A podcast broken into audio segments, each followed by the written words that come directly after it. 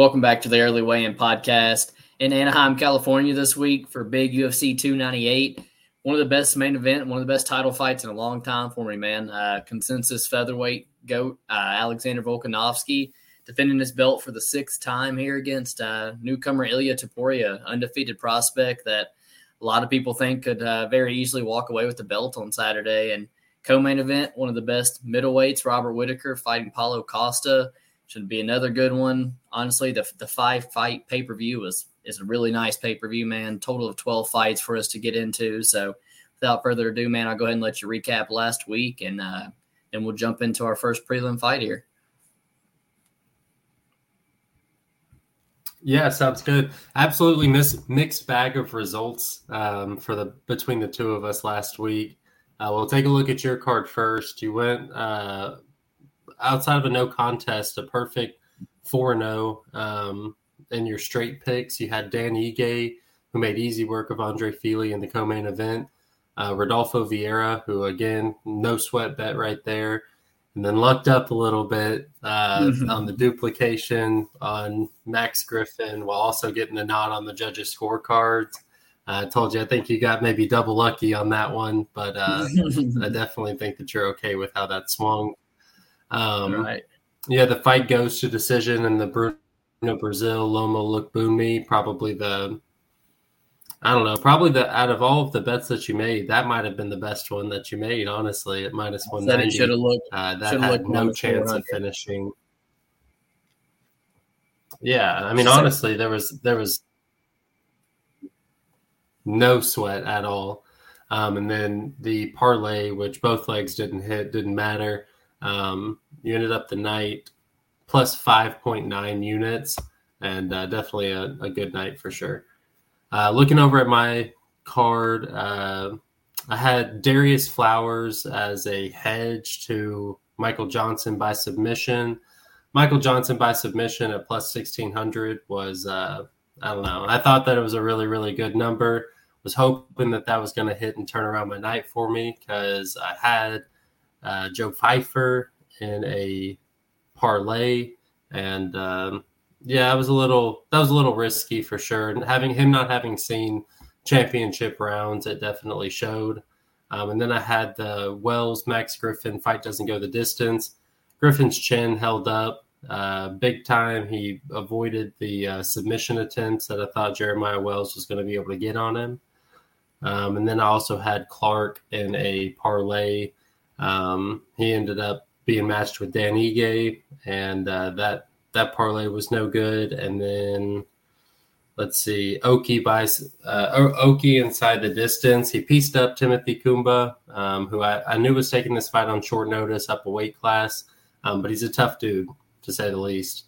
Mm-hmm. Um, and then Hermansson by submission. I'll be completely honest. I didn't even see the last three rounds of the main event.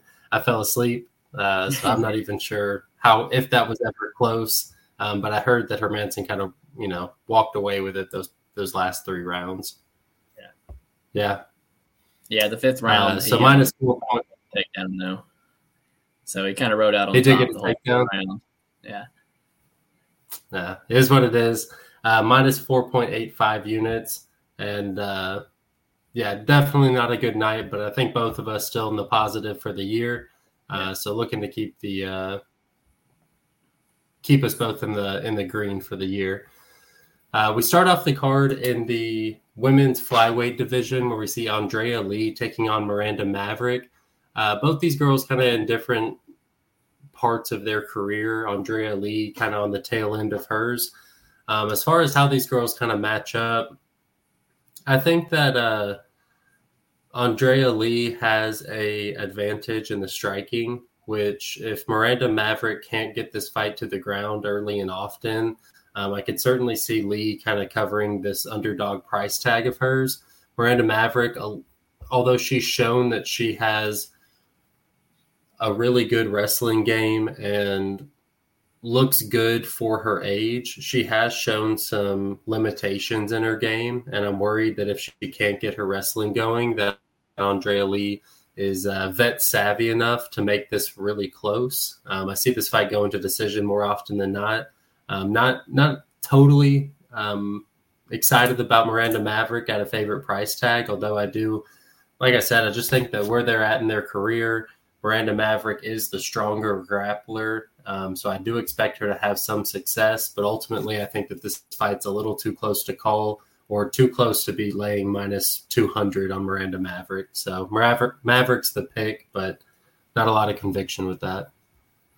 Yeah, you and I see the fight uh, pretty similar. You know, with KGB Lee, it's a girl who's in a tough spot to back right now. Lost six of her last eight fights, including three in a row. So, um, you know, I always want to give her the the benefit of the doubt of it being a whole lot better competition than anybody Miranda's really faced. Uh, but uh, you know, tough spot when someone's on that kind of a skid there. The girl's she's extremely tough though, and I do agree with you. Definitely has a striking advantage. But when I you know I look through her record I think her best win is probably Montana De La Rosa, and I, I, do think Montana De La Rosa and Miranda Maverick are, you know, about on the same level. But I think Miranda Maverick pushes the grappling pace a little bit more, and that just so happens to be what Andrea Lee kind of struggles with. But man, I'm with you at the price tag of minus two hundred. There's just no way I could back Maverick at this spot. It kind of feels dogger pass to me. Something that I uh, was looking at on Bet Online was the point spread for uh, KGB Lee, the point, the plus three and a half. Um, but they have that lined at minus 160 as her being the plus 160 underdog. So, like in my eyes, they know she's going to make this a close fight. So it, it, it further kind of further cements it that it, that's a dogger pass situation here. Um, another thing that I've kind of looked at lately is overs.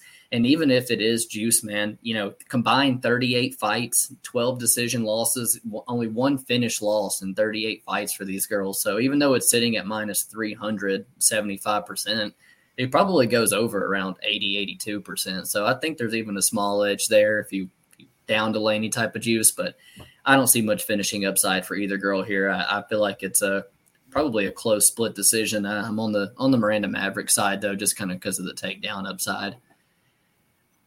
And then uh, Val Woodburn, man, Oban Elliott at 170. It's a fight that I, you know, I really haven't dug into tape too much on this one. I don't necessarily have too much interest in betting either side here. Um, my first reaction was it's kind of dogger pass. I feel like the market could kind of still be low on Val Woodburn after his performance against Bo Nickal and at the same time, Oban Elliott, in my eyes, is is not a minus two seventy five, minus three hundred fighter. The guy's extremely hittable. I feel like Val, Val Woodburn, if he has a chance, he's got a puncher's chance in a fight like this here. Um, one thing about Elliott, though, he does have really good pace, man. The guy can put on a pace for a hard 15 minutes. He can search and find his takedowns. And so, you know, I, I, feel like if Val doesn't get him out of here earlier, Oban should should likely take over this fight in the second, third round. I don't know how much finishing upside he has here, but um, it's enough for me to see the gas tank is is far superior, and I'm going to side with Oban Elliott to get the to get the win. Um, so yeah, I expect Oban Elliott to have some some edges here. I'm, I'm really the most curious about how Val Woodburn looks on the scale. This will be the first time in his professional career cutting to welterweight. So I, uh, I'm curious where he got that push from. I mean, obviously he stepped in short notice to fight uh, Bo Nickal, but I mean, I, I imagine that he probably saw a few UFC welterweights, UFC middleweights, and just realized that with his five foot eight frame, he needed to be at the 170 pound weight class or even lower than that at five foot eight. Um, yeah, I think I'm with you. This is more of a step back and see how the fight plays out so that we can get a little bit more on both these guys as the lines continue to, you know, get further and further into the minus 320s, minus 330s for Oban Elliott. It obviously makes you want to play Woodburn, but I just haven't seen enough from him to want to justify playing any, putting any of my money on him. So easy pass for me. Staying in the welterweight division, Josh Quinlan taking on Danny Barlow. Um, I feel like a lot of people are counting out Josh Quinlan because of his fight against Trey Waters. Um, Trey Waters, six foot five, welterweight. He's gonna he's gonna offer a really unique look to a lot of people, and uh, I think that it's just left a bad bad taste in people's mouth that Quinlan came in there as a you know two to one favorite and uh, got beat. Danny Barlow, he looks really good. Um, at only seven and zero, I'm not really sure how much we can trust him. We've only seen him on the contender series where he looks good. Um, but he's you know obviously kind of kind of dependent on that left hand, and uh, mm-hmm. uh, I'm not you know I'm not sure how much more developed his game is to to justify him being over a minus 200 here. Uh, another layoff spot for me. I feel like there's a lot of better spots on the card, um, but Barlow will be the pick for me. Um, but again, I don't I don't think I had the greatest read on this fight. So yeah, man, another one where we're we're pretty much aligning alike here. I don't think I could with you. Don't think I could ever play Danny Barlow, but he's the side for me. Just a couple reasons. Uh, you know, I feel like we should we should pass altogether. The the guys have less than ten fights here. It's a massive pay per view. Um, you know, you got the big favorite who's making his debut. I could kind of argue that you know Josh Quinlan having two fights in the UFC is, is is a big advantage here for him. But at the same time, you know, he's a guy who's already popped for uh, by USADA once. He's you know only win is Jason Witt, and then struggled with Trey Waters. So I, I personally don't really have the best read on him. Um, but here I see a I see a striking fight, and I think Danny Barlow's the younger, faster, just more accurate guy with his hands, and he does have the technical reach advantage here. But um, I, I, don't think it's anything like Trey Waters. The, the, six foot five plus the reach is far more difficult than jo- for Josh Quinlan to get past than it is here. So you know, I'm not counting out Josh Quinlan landing something, getting through on the inside. He could potentially even have grappling upside in the better gas tank here. I, I don't think Josh Bar- or uh, Danny Barlow is is honestly too proven um, to be getting up into the minus 200 range. So I don't know, man. That this one is a dogger pass line to me, but with with under 10 fights and as little as I've seen from Josh Quinlan, it's just another one where I don't know if I'm going to get to the get to the window on him yet, but I think I'm going to side with Josh Quinlan on this one. Um, Zhang Ming, Ming Zhang, hopefully I get that right at 205, taking on Brendson Ribeiro. Uh, the first thing I noticed about Zhang was the fact that the guy has 22 fights and he's like only 25 years old. So I went to his record in his first pro fight. The guy is 15 years old. Um, five of his five of his six knockout losses come before the guy was 20 years old. Um, currently riding a nine fight finish streak, all in the first round. Um, you know, it is not stellar competition by no means, and there's little to no tape on it whatsoever hasn't seen a second round since 2018. Um, and so it kind of leads me to to favor Brendson Ribeiro the later this goes. But te- you know, this guy really doesn't have the best gas tank either. He's a guy who hasn't hasn't seen a third round in all 20 of his fights. Um, so it's almost like a just a guess I'm making here. Uh, but truth be told, I don't know if the fight even makes it to the third round for either one of us to see who has a better gas tank. I, I feel like this is going to be rock'em sock'em from the get go. While I don't really trust either one of their durability, I think Zhang has showed me in his later fights here that he seems seems to be the bit more durable guy, um, and I think he's the faster guy as well. Um, but they are both coming off massive upsets. Um, you know, on the contender series and on the road to the UFC. So neither one of these guys were favored to even be in this spot. I think it's another spot where you, you kind of got to sit back, see how they're going to perform going forward. Another fight where it kind of feels like the value is on the underdog, but I'm, I'm going to side with the Zhang Mingyang side here, man. Any thoughts on this one? Um, I think I, I lean towards Ribeiro, but uh, I don't I don't have much to add to it. Um, I could be getting him confused. Am I getting him confused with a different Ribeiro? Um, there was a Claudio Ribeiro that Kopylov fought. Yeah, that, I might have I might have been watching that tape and I'm I'm getting them confused. Um, yeah, I don't have much I don't have much to add to that fight. Uh, the Zhang record is so fraudulent that it's really hard to draw much from it. I know him coming in um, coming him coming in at a uh, as a plus 450 on the road to UFC is it's actually really difficult, you know. So it's it's tough to trust him here. I think this is the first person that he's fought that's going to give us a real, you know, um, testament to where he's at in his career. Even though he is on this uh, win streak, all coming in the first round. I would like to see this get out of the first round and see um, see a little bit more to his game. So I'll, I'll stick with Zhang here, but uh, again, not a fight that I'm looking to bet. Rinya Nakamura taking on Carlos Vera is our next fight uh, at, at, the bantamweight division. Um, Carlos Vera, you know, he's he's only uh, only one fight in the UFC, and he's 36 years old. Uh, you don't see that very often. Obviously, Rinya Nakamura uh, coming off the road to the UFC. I do feel like this is a spot where the the UFC has attempted to set up somebody um, coming off the road to the UFC with a win. Uh, generally, I think that the road to the UFC graduates have not been performing the best on the UFC level. Um, yeah. But this, I, I, certainly do feel like it's a setup fight.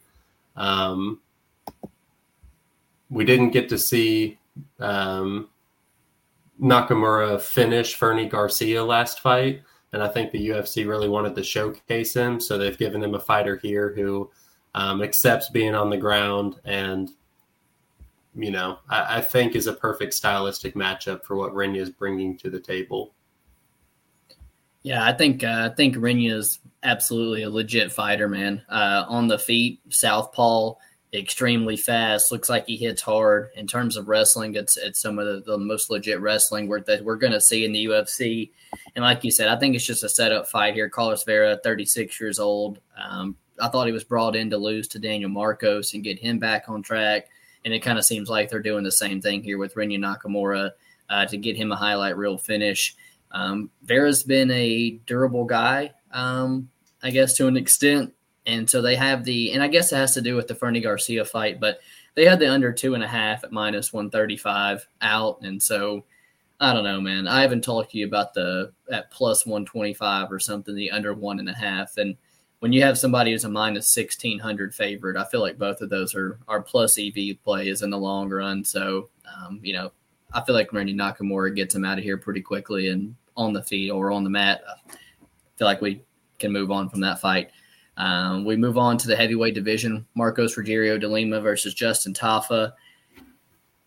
Dude, I mean, Marcos Rogerio de Lima just got steamed last time against Derrick Lewis. I was part of that and literally got his teeth rearranged in his jaw in like 20 seconds and and people are just lining up to bet this guy at chalk again i i don't really get it um the guy's been finished seven times throughout his career his cardio is not great he's a uh you know he's a a freaking light heavyweight who as he's aged just doesn't want to cut the weight anymore i do think he you know can be the faster fighter at times here a little bit maybe more explosive and he and he does have a huge takedown upside maybe even a submission threat if he were to decide to go to it. Um, but I think I kind of think Justin Tafa is just as live to catch him here, man. I, I, feel like he's you know got the better boxing on the feet. I actually trust his durability a whole lot more. Um, it's just like when I see the guys Justin Tafa has beaten, it's very very low level, man. You know, Vanderaa beat him. You know, um, the um, Felipe and Yorgan De Castro, both out of the UFC. Uh, Hunsucker, Porter, Austin Lane. It's just there's there's hard to draw anything from Justin Tafa and Marcos Rogerio de Lima. He, he, does have some advantages here, but I just I'm through laying juice on the guy, man. And and when I see knockout potential for Justin Tafa as an underdog, it, it kind of leans me to think that that's where the value side is again, man, on another underdog. So I'm going to take Justin Tafa um, early TKO. I was on the uh, the Derrick Lewis side of that when he was plus 180. Um, it didn't yeah. make sense then.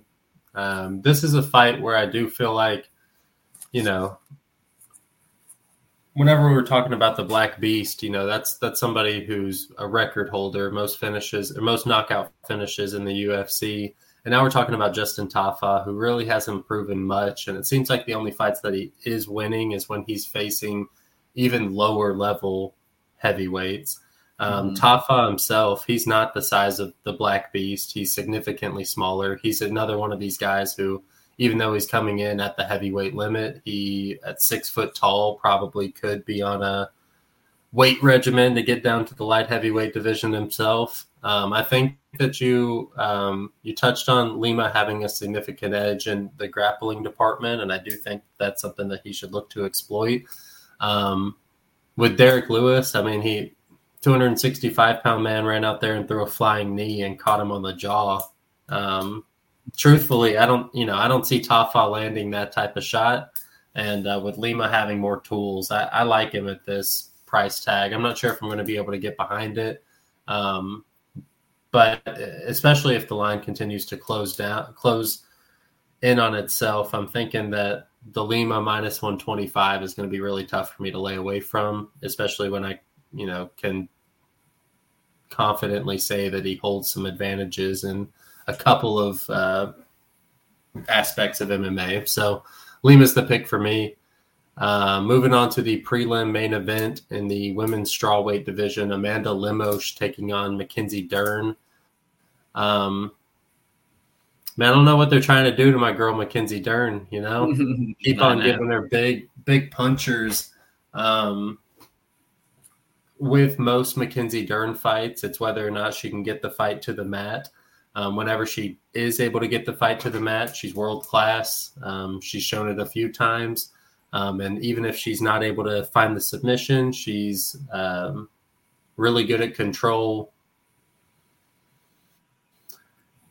I'm just I'm just not sure if I'm confident that she can uh, get a wrestling going, man. It's it's something that she's not been able to perform at the highest level, and I, I am really worried about her um, moving forward. It just it seems like once she made that leap into the top ten uh, girls, she's just had less and less success. Amanda Lemos is not somebody who has much of a grappling game, um, so she she could look like a fish out of the water if somehow Mackenzie is able to get the fight to the mat.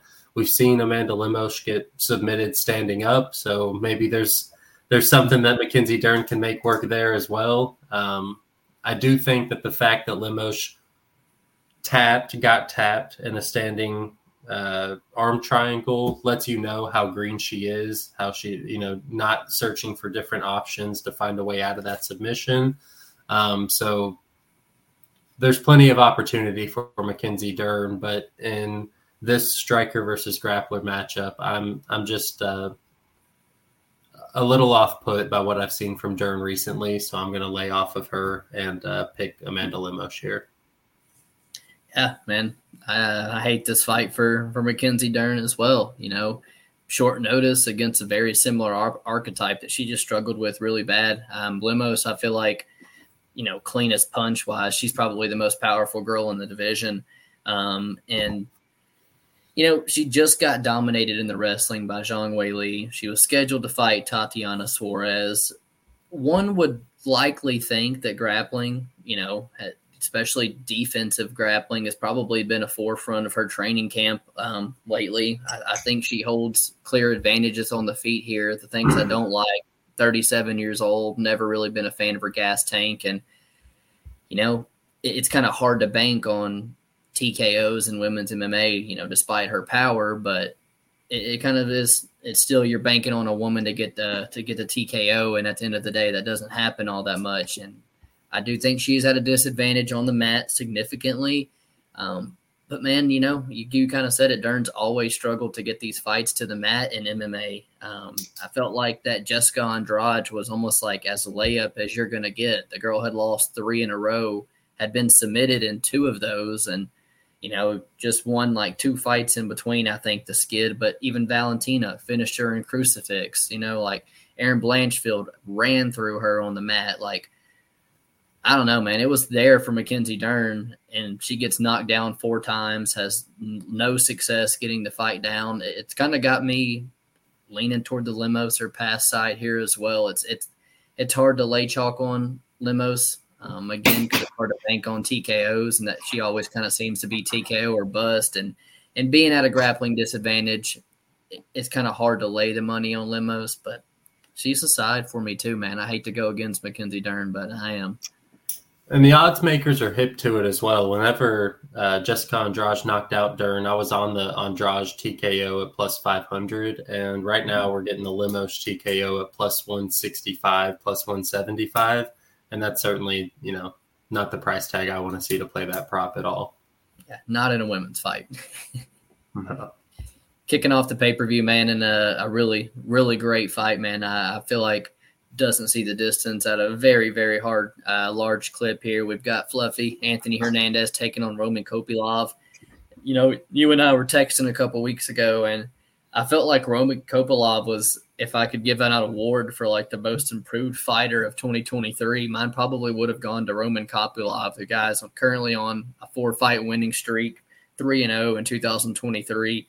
And it was kind of like I, we resembled it to Chase Hooper when he moved up to 155 or something. It kind of looks like this guy just kind of took a little bit to grow into his body, and a you know looks like he's put on some muscle, carries the frame around much better for a middleweight. Um, I like the killer instinct on the guy, just sitting down a whole lot more on his punches lately. Very nasty body kick. There's been times where Fluffy's been weak to the body. Um, you know, man, I just I feel like this is a grappler versus striker, and I feel like I can trust Anthony Hernandez almost more than anybody to go out here and land these takedowns. Um, I feel like Fluffy's by far the best grappler that he has faced. The guy in his last four fights um, shot 40 takedowns, landed 22. So, again, not many more guys you're going to trust to go out there and put that grappling pace on Roman Kopylov, who has been submitted by Karl Roberson in the past, did get mounted beat up bad by Albert Duraev. Um, and again, I think, you know, Hernandez can keep that pace up and is even more dangerous on the mat than both of these guys are. So this was uh, this is a big bet for me, man. Almost two and a half units. Um, I've, and I've also parlayed doesn't go the distance. I, I, really like a fluffy second or third round submission here. Yeah, we see the fight pretty similarly. Um, I am I am worried about the early uh, shots from Kopylov. Um, before Hernandez has the opportunity to start wearing him down, I think that mm-hmm. Kopylov will hold a pretty significant speed and striking advantage. And um, we've seen other fast strikers like Kevin Holland take advantage of that. And I certainly think that Kopylov has the skill to to um, kind of ruin the Hernandez bet.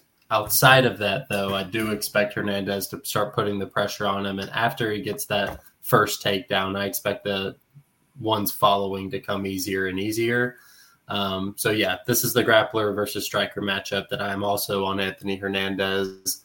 Um, I think we're both on him at you know minus one something, and now he's up in the minus two fifties, um, where I think is a little bit more reasonable as far as where he should be as a favorite. Um, so yeah, Anthony Hernandez is the pick for me. Uh, moving up to the bantamweight division, Merab Dvalishvili taking on Henry Cejudo.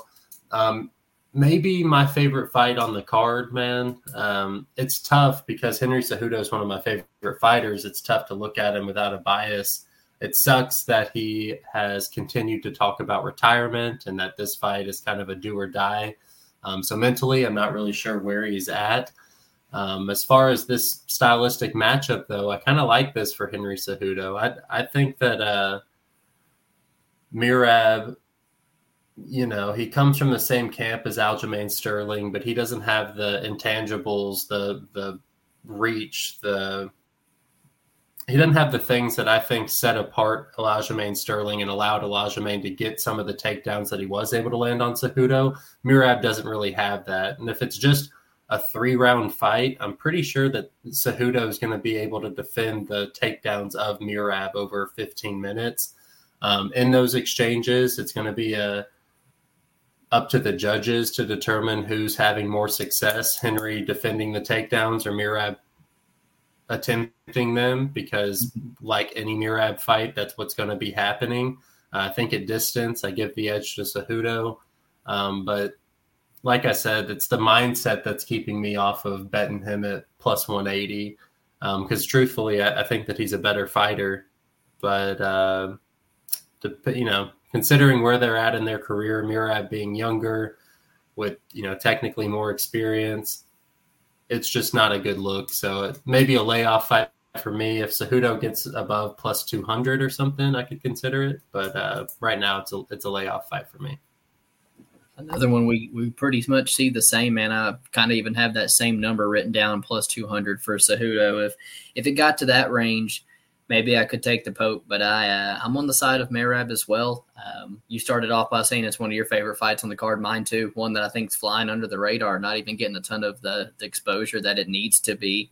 Um, and I kind of struggle Um, you know, Henry, he has mentioned retirement and all that kind of stuff, but at the same time, the guy really hasn't, in my eyes, been as active on social media as cringe on social media. Um, you know, maybe it looks like this one's taken a bit more serious, but any talks of retirement at 37 year old, 37 years old, where you know you've already retired once before, it's not what you like to hear, man. Um, but there's not many times that you're going to get an Olympic gold medalist at around plus 185 plus yeah plus 185 to to stop a guy who's purely a you know a, wrestler you know who doesn't have much on the feet. It's a rare opportunity that you're going to get. But here's my thing with Merab uh, man he he really doesn't need all the takedowns you know? It's kind of his pace more than it is anything. It's like the guy can shoot 40 plus takedowns against Petr Yan but he really only needs 11 to make it look stupid dominant, you know, 50 45. Like with Aldo, I don't think he I don't think he landed a single or is credited for a single takedown in that fight, but he clearly wins it like 30 27 or easily 29 28. I don't think a single person scored it for Aldo. It's like he does so much offense that his opponents are constantly on the defense, you know? And it it really was the Petr Yan fight that kind of made me stop doubting Merab because he's a guy that I I never kind of really believed in. I thought he was kind of always an Aljo shadow, maybe the the guy in the gym that Aljo's just always whooping up on or something. But after the Petr Yan fight, I mean, 44, I think, takedown attempts, 300 something strikes, the calf kicks, the constant work. It was very impressive, man. And I don't know. It's a hard sell for me that a 37 year old with a foot out the door is going to be in here, be able to come in here and compete with that. So it's a really, it's a really tough fight for me to look into. Um, I feel like I've kind of lost some value on Merab. Maybe if it was the minus 175, minus 180s for him, I still get in. Um, but I think he's sitting around, you know, minus 220. So I think maybe that's just a good sign for me just to sit off here and, and you know, and pass. But I'm, I'm going to side with Merab to get this one done. Here's the uh, biggest advantage for Cejudo and biggest disadvantage for Dvalishvili is Dvalishvili relies on his pace that he sets and the cardio. And this being a three round fight, that's you know it doesn't, in my opinion, it doesn't fare well to Merab's game, which almost takes a full 25 minutes to really wear on his opponent. I, I, think for three rounds, Cejudo can hang with anybody. Um, so I, I I don't know. Honestly, the more I talk about it, the more I expect this to be a really close fight and uh, I'd be I'd much rather be holding plus money. I was about to say we'll look at it. I mean, it's minus two seventy five to go the distance. So I mean, that alone should tell you that value is likely on the underdog. Maybe Cejudo plus three and a half or something could be a good look. Uh, yeah, I like. Let's maybe ride with Henry Cejudo one last time. Take uh, moving step up, one seventy. We got Geoff Neal taking on Ian Machado Garry you know, I'm pumped for this one, man. Uh, some bad blood a little bit between the two with the mugshot T-shirt and everything. Um, and you know, if you've ever listened to me break down Ian Garry, you know I think very, very highly of the guy um, for his age. I think he's very experienced. I think despite a 13 and 0 record, fought some decent guys, been tested, been five rounds. His striking, I mean, it, it's on point, man. You know, like he's a very technical striker, manages the distance very, very well. Um, I just think you know, he's kind of gotten into the spotlight in a negative way here recently. A lot of stuff online. Uh, and I don't really like that. I just feel like it's almost a distraction to him at this point. Whereas a 25 year old with his head down grinding um, is the better option for him here. When I look at the the Geoff Neal side, you know, that fight with Shavkat, not only did it show me that you know Geoff Neal can dish it, but dude, Geoff Neal can take it. That that that's a hard, tough fight. A fight that I don't know if Ian Garry lasts as long as as uh, Geoff Neal did. Very much impressed me there. But at the same time, you throw in the health concerns, the DUIs, you know, losses to Neil Magny, splits with Ponzinibbio. I don't know if we're getting the, the best Geoff Neal um, anymore. And I do think that Ian is such a, a good master managing that distance. I don't know if Geoff Neal throws the type of combinations needed to get on the inside. Um, but him being a southpaw, he's going to take away that calf kick that Ian Garry loved to use on um, on Neil Magny. I do was it Song Kenan's left hook that dropped Ian Garry? Um, that's Geoff Neal's best punch. I mean, on the inside, I think Geoff Neal's a better boxer, but Ian Garry, like I said, is a master at, at keeping it kicking range where where I do favor him. So I, I it's kind of hard to lay minus 265 here. I, you know, I look back at my record. I laid minus 184 my, against Weeks, minus 166 against Gabe Green, and he didn't finish either one of those fights. So it's kind of hard for me to go lay minus 265, um, 250 against what I think is his hardest test to date. So I'm going to pick Ian Garry, but can't get behind him at this number.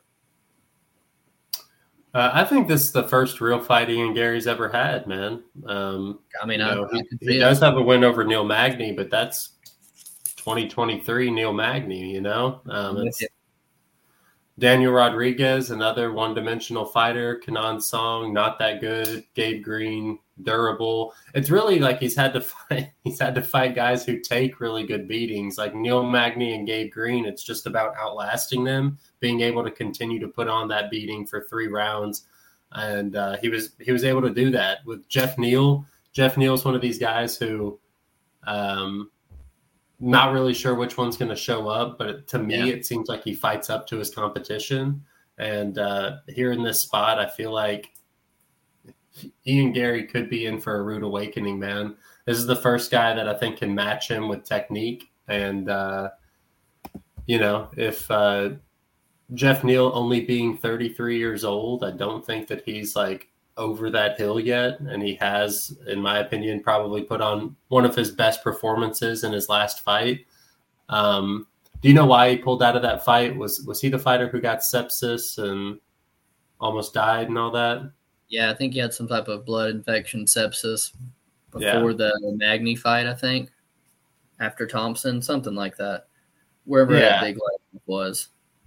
I'm not. So I, I don't know. I, I don't know why he pulled from his last fight with with Garry, but um, you know, if if a healthy Neal comes in, the same one that was going to fight Shavkat, I think that we're in for a fucking killer fight. Like I said, I think that this is the first true test of Ian Garry's career, and um, you know, another spot where I I think that I could do much worse than betting Geoff Neal at plus 190 against a lot of people. You know, he's beaten Belal Muhammad. He's beaten um, some some pretty recognizable names, much more than Ian Garry.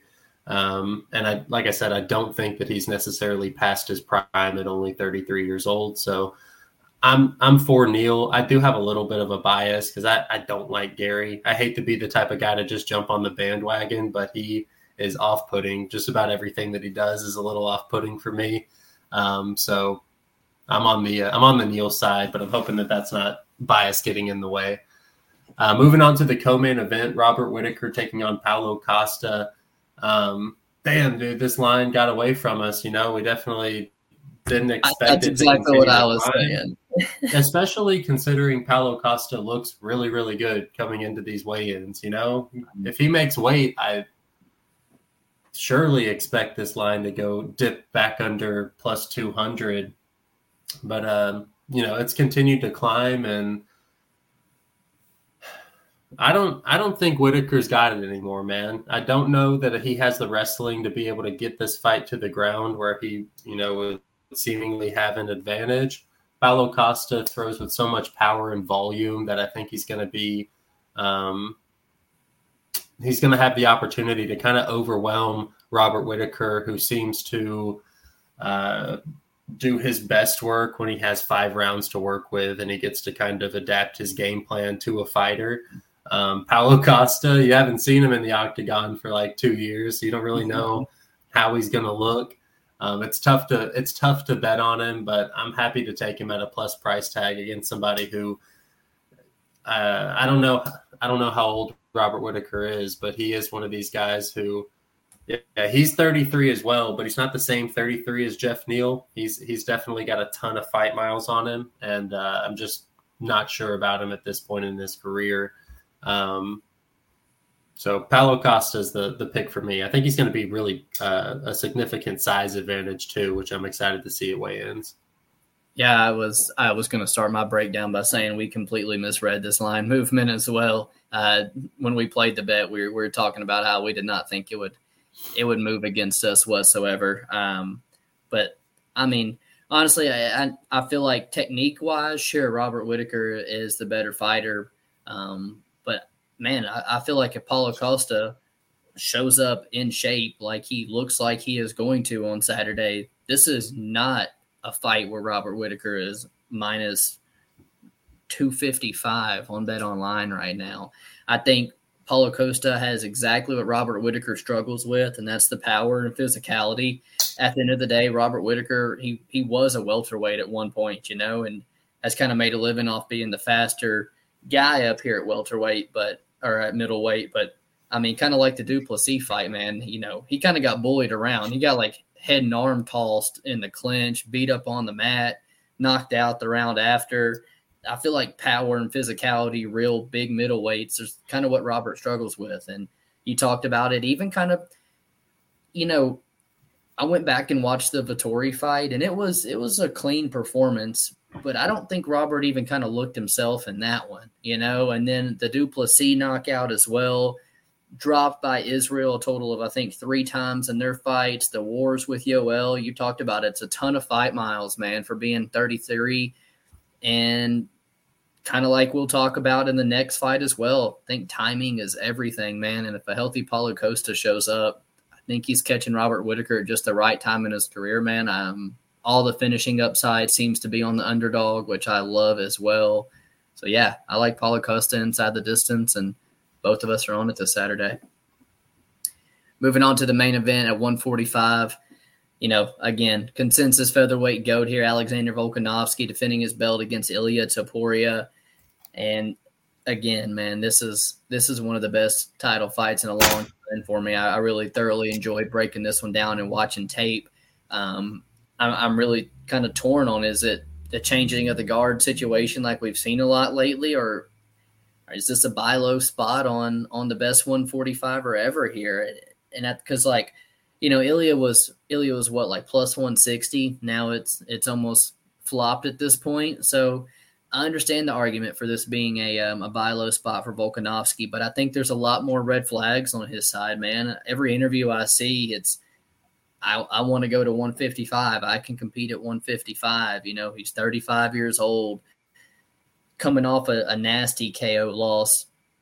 Want to reiterate, I called that head kick. I saw that coming a mile away ground and pound shots, man, the depression, drinking talk, you know, just wanting to get that quick turnaround.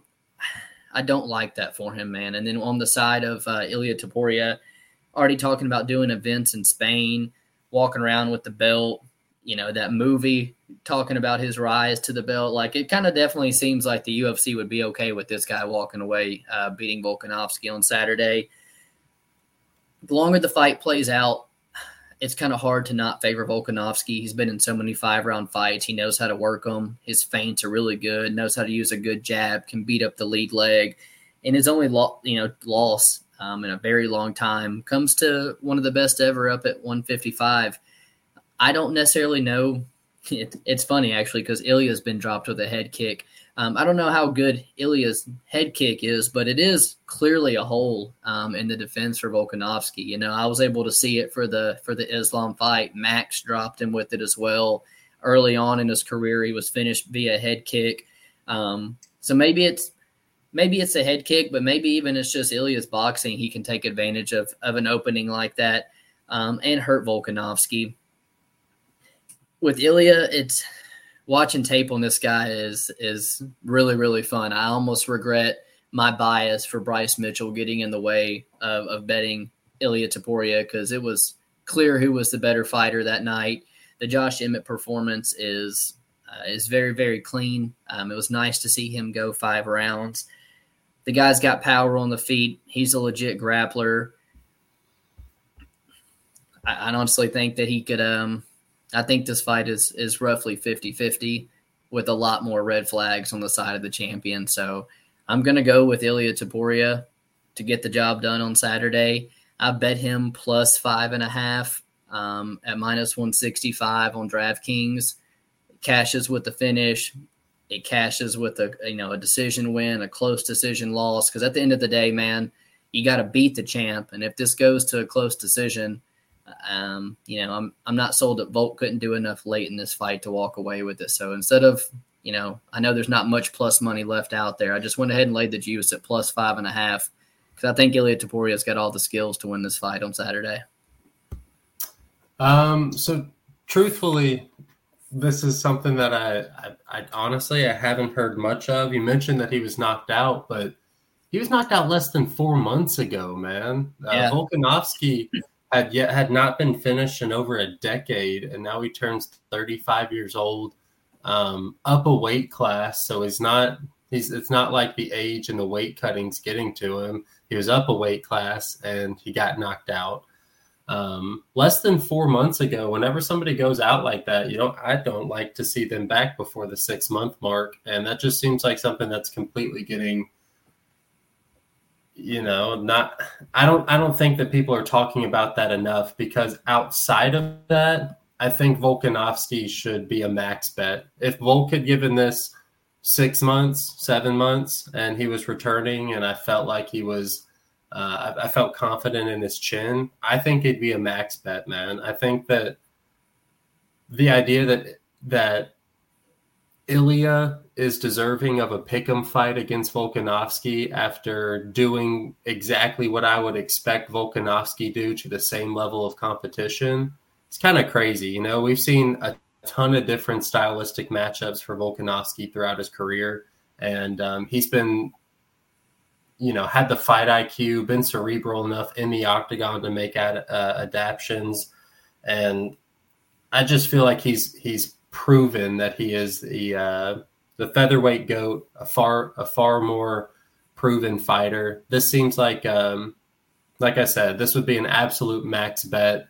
Um, and that I'm not a I like Ilia Topuria. You talked about the Bryce Mitchell fight. I was four units deep on Ilia Topuria that night at minus 140. Like it I really like him as a fighter, but he is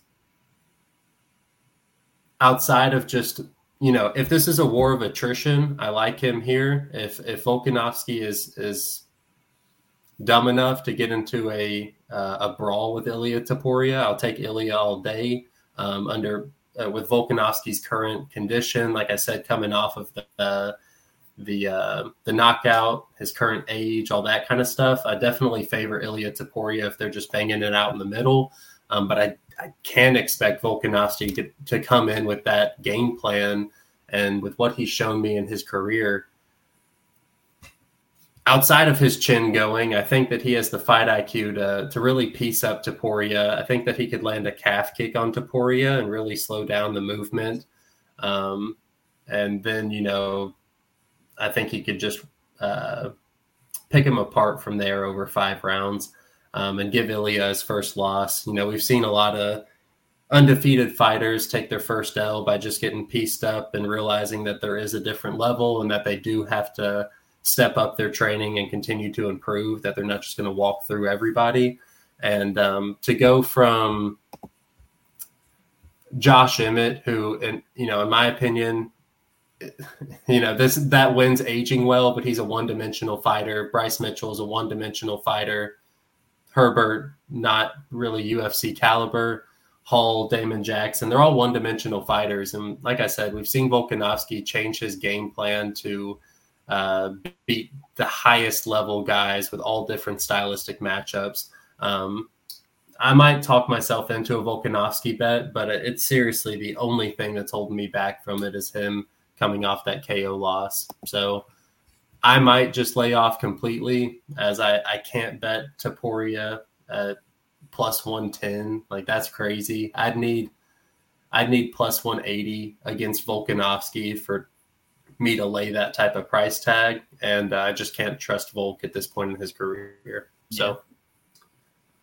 kind of just like the co-main event, I, I feel like timing's timing's everything here for Ilia Topuria. It's kind of a, a big factor as to why I'm siding with him too. But you're right. Almost if you if you take the Islam fight away, Volk's probably minus 200 in this spot. That I feel like that knockout does have a lot to do with it. Yeah, and here's here's one other thing is um, I might you might see me on uh, Topuria plus 360 TKO because because I mean that's what I'm worried about. That's what I think is going to happen if if uh, he wins. Like I don't see him outpointing Volkanovski for 25 minutes. He doesn't have the I don't think he has the fight IQ to put together a game plan for 25 minutes. I think he goes out there and just dog walks people because nobody can stop him. Volk's not somebody to just um, not be able to return and gain some respect. He throws just as hard. He doesn't get the knockout finishes like Topuria, but he's throwing just as hard. And up until this point, he's been able to take everything too. So it's a, it's a little annoying that this isn't a max bet spot for me. And if I can't max bet Volkanovski, I might just bet the plus 360 Topuria TKO. Makes a ton of sense, man. Appreciate everybody tuning in. All 12 fights. Uh, again, man, the the pay per view is absolutely killer. Uh, violence and, and good fights all over it. Next week, fight night in Mexico. We got a five round main event. Brandon Moreno, a five round co main event as well between Ortega and Yair. So uh, excited to get back, break down some fights, and we'll see you guys next week. Peace.